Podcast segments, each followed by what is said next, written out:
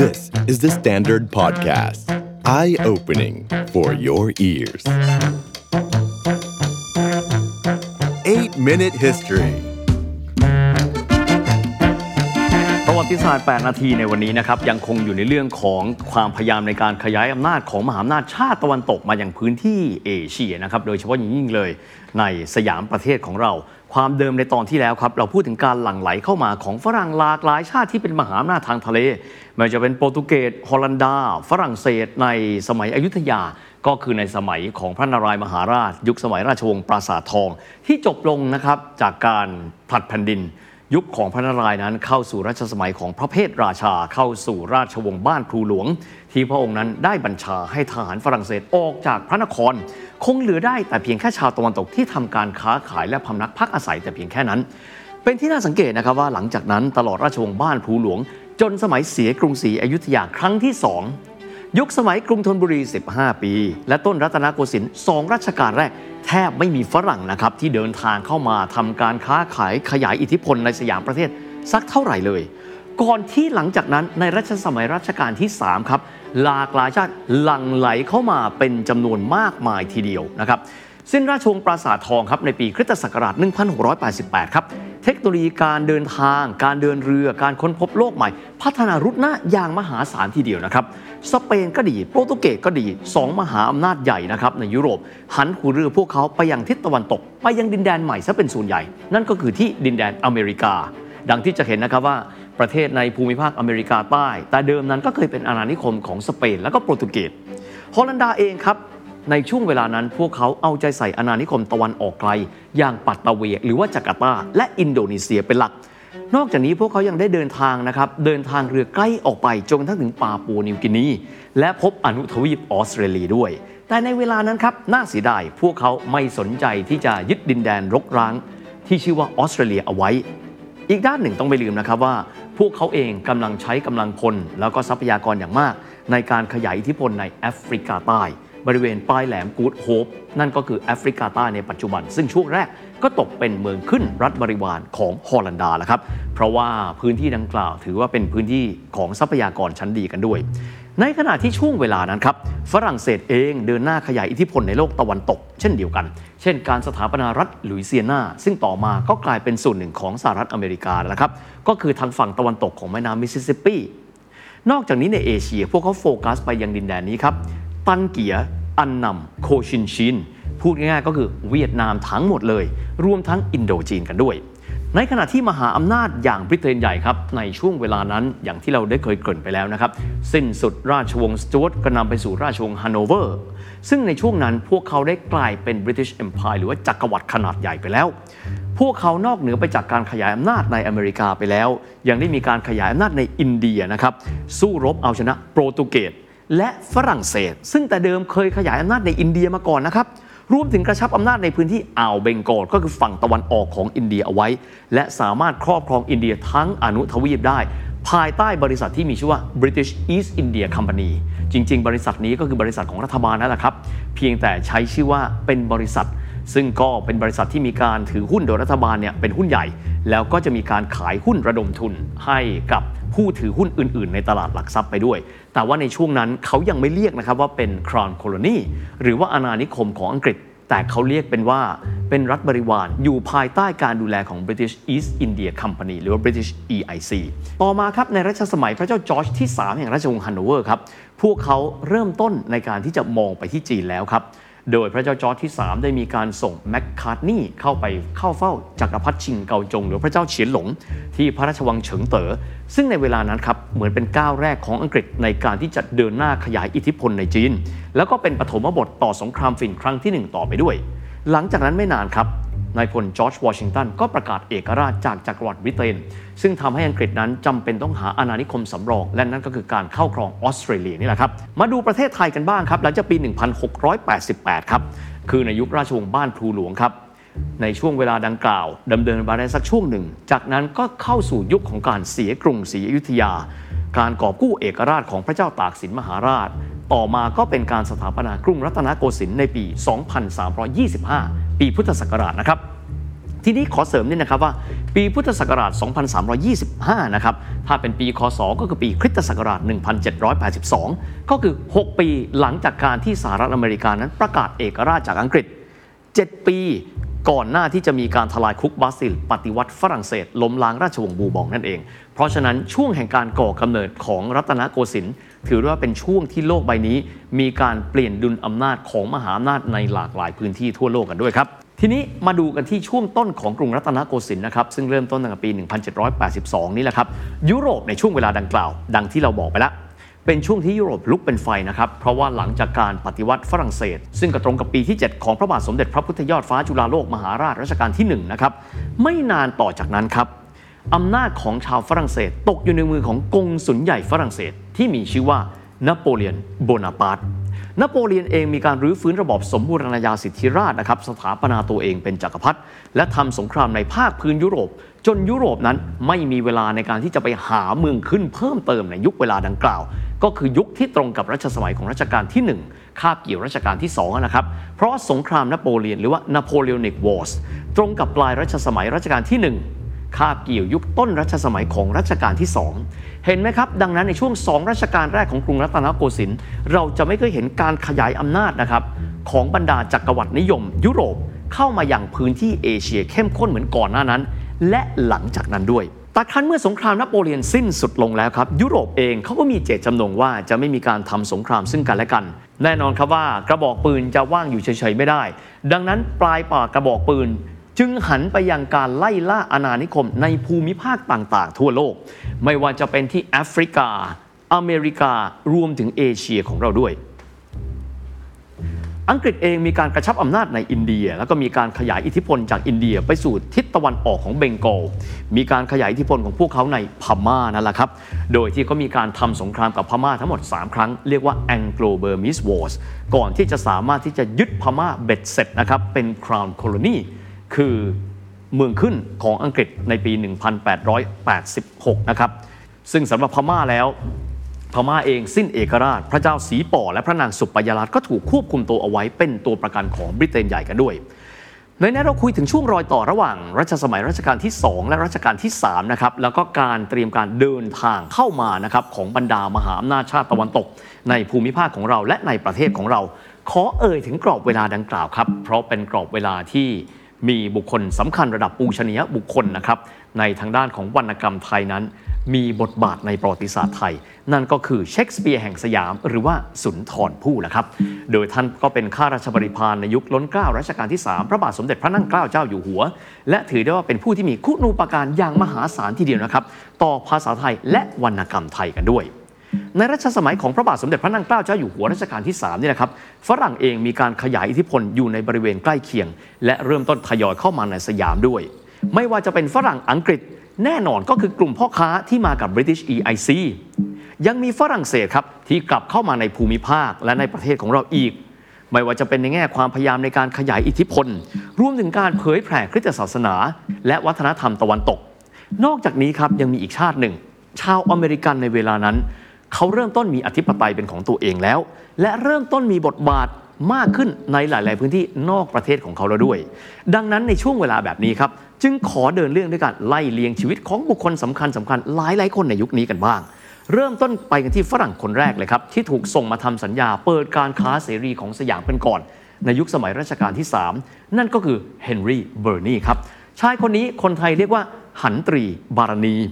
โดยความที่อิทธิพลอังกฤษนั้นเข้ามาประชิดชายแดนสยามจากการขยายอำนาจของพวกเขาในพม่าทำให้อังกฤษเองครับต้องทำสัญญากับประเทศที่มีพรมแดนติดกันกับชายแดนของพวกเขาและนั่นก็คือประเทศเรานั่นเองและนั่นคือจุดเริ่มต้นของการค้าของสยามกับอังกฤษและการเข้ามาของพ่อค้าอังกฤษที่ติดกับเรือ British EIC East India Company มาด้วยบุคคลที่สำคัญและน่าจะพูดถึงครับก็คือชายคนนี้เลยโรเบิร์ตฮันเตอ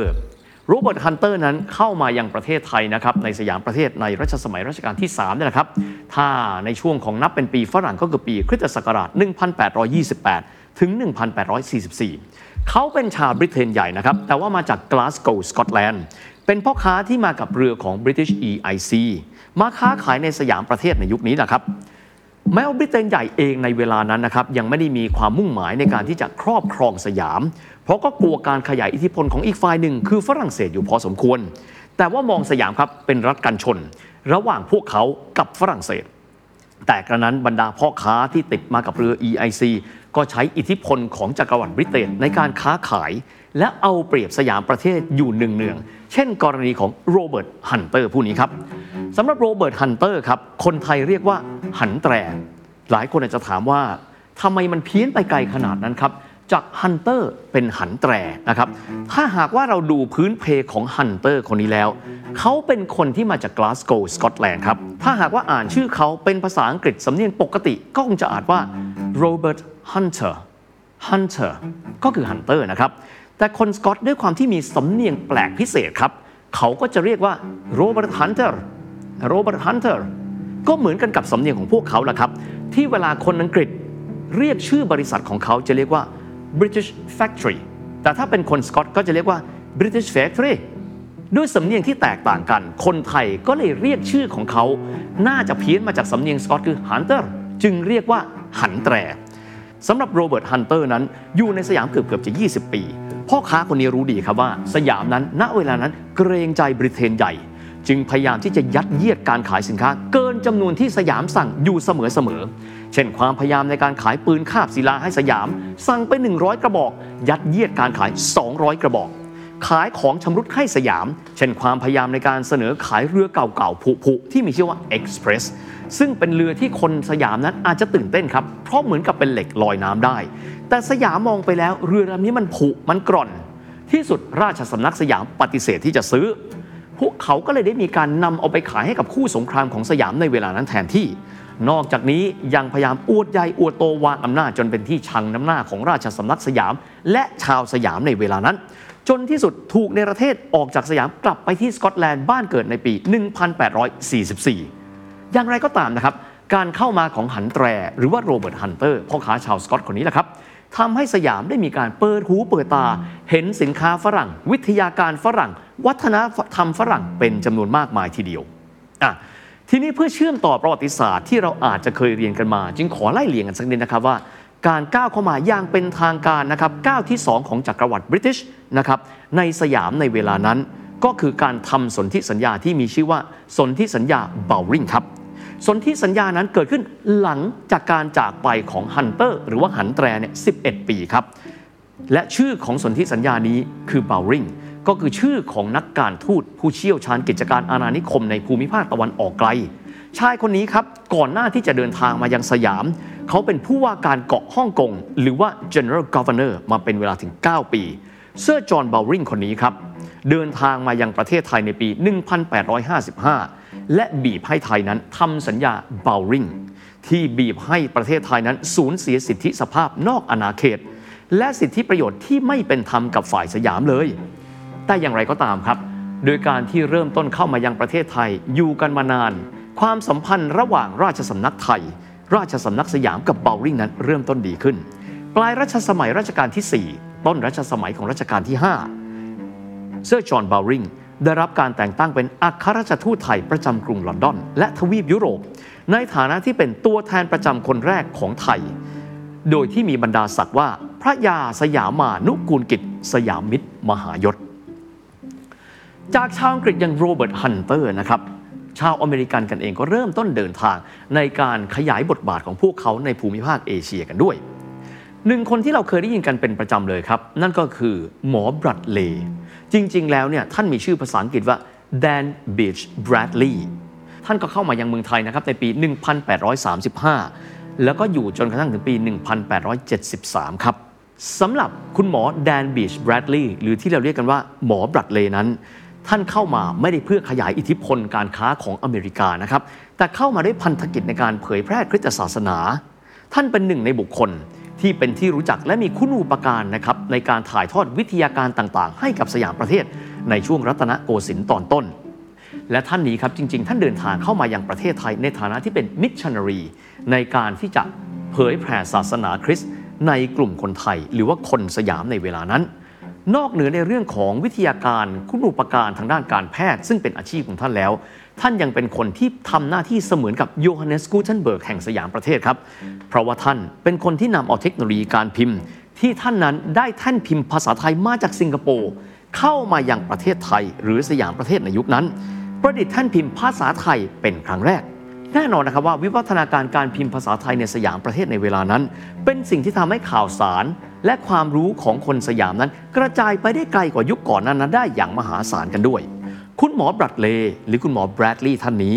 ยังมีคุณูปการอย่างมากมายนะครับไม่ว่าจะเป็นด้านการแพทย์การเปิดโอสถศาลาให้การรักษาชาวสยามในเวลานั้นเป็นแพทย์ผู้ทำการผ่าตัดรักษาคนไข้ชาวสยามเป็นครั้งแรกนอกจากนี้นะครับยังได้มีการ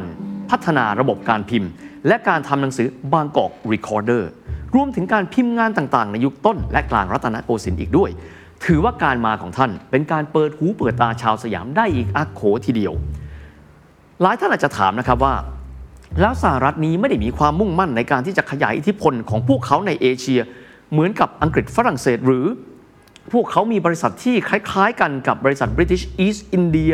หรือว่า French East India หรือเปล่าจริงๆพวกเขามีนะครับการตั้งหน่วยที่เขาเรียกกันว่า East India Squadron หรือบางคนเรียกว่า East India Squadron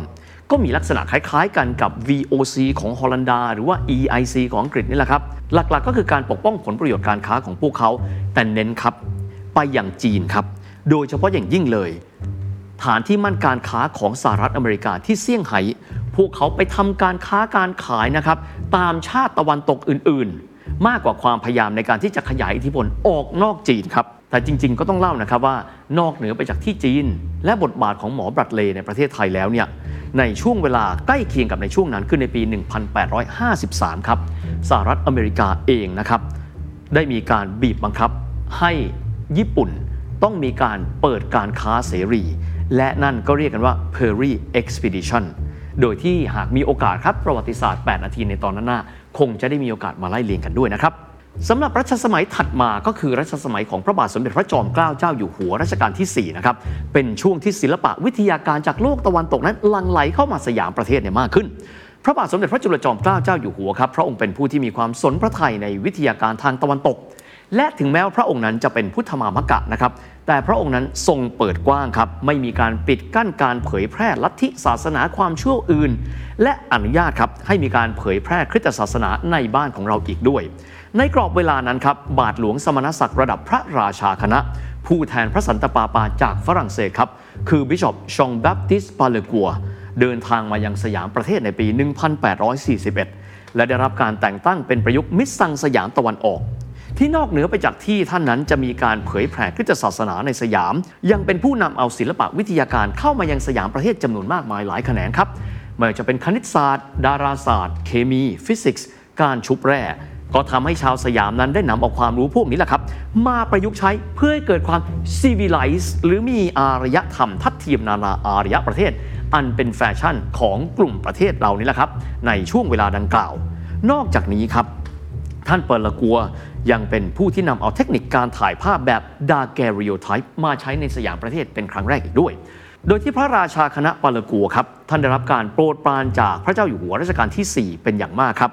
หลังจากที่ท่านนั้นได้ใช้เวลาในประเทศไทยยาวนานหลายปีและยังเป็นผู้นำเอาพระราชสารจากรัชกาลที่4นั้นไปถวายสมเด็จพระสันตะปาปาปีอุสที่9ยังนครรัฐวาติกันอีกด้วย